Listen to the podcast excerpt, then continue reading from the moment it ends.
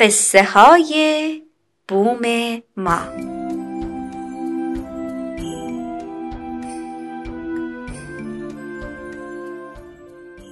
یکی هست یکی نیست. یه قصه است با هزار هزار آدم که هی میان و هی میرن. اسم قصه چیه؟ زندگی. قصه گو برامون کتاب بخون.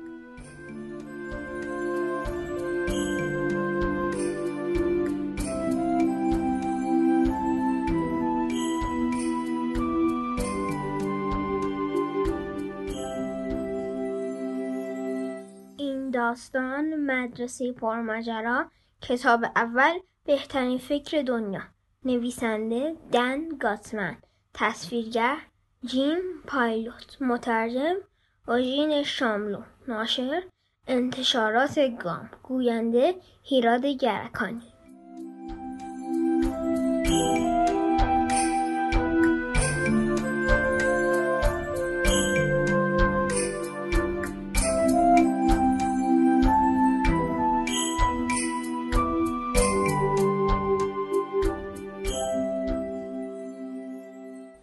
اسم من ایجی است. من عاشق فوتبال و بازی های کامپیوتری هستم ولی از مدرسه متنفرم.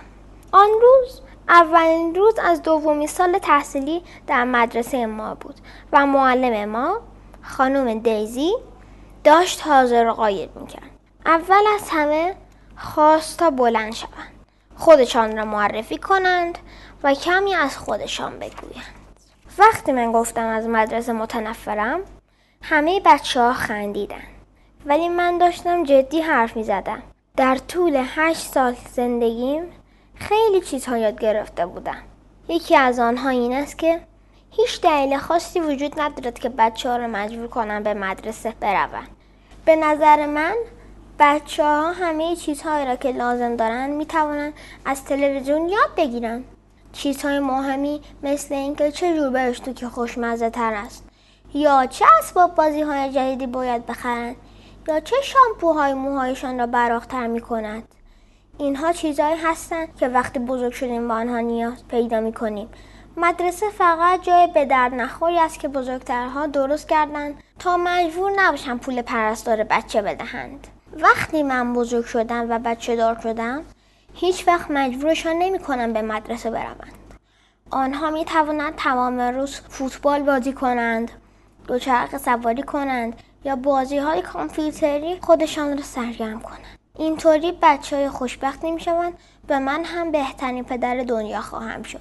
و الان دلم می خواهد معلم جدیدم خانم دیزی از همین ابتدا بداند درباره مدرسه چه نظری دارد. خانم دیزی گفت میدانی ایجی من هم از مدرسه متنفرم. واقعا همه با تعجب به خانم دیزه خیره شدیم. همیشه فکر می‌کردم معلم عاشق مدرسه هستند. اگر عاشق مدرسه نیستند پس چرا معلم شدن؟ چرا بعد از اینکه بزرگ شدم باز هم بخواهم به مدرسه برگردن؟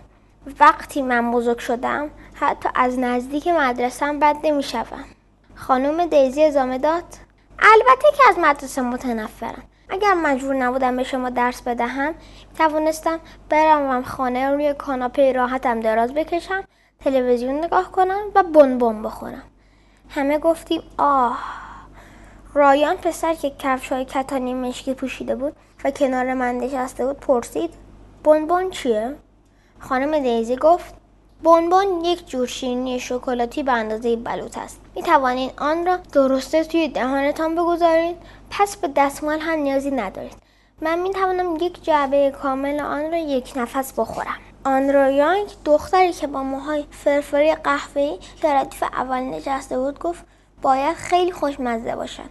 او طوری دست به سینه جلوی معلم نشسته بود که انگار دستهایش را با چسب به هم چسباندن خانم دیزی معلم خوب و مهربانی به نظر می رسید. به نظرم هر کسی که از منزل متنفر باشد و دوست داشته باشد جلوی تلویزیون دراز بکشد و شیرینی شکلاتی بخورد آدم خوب و باحالی است. من و خانم دیزی فکرهای مشترک زیادی داریم. شاید با همه این حرفها مدرسه آنقدر هم جایی بری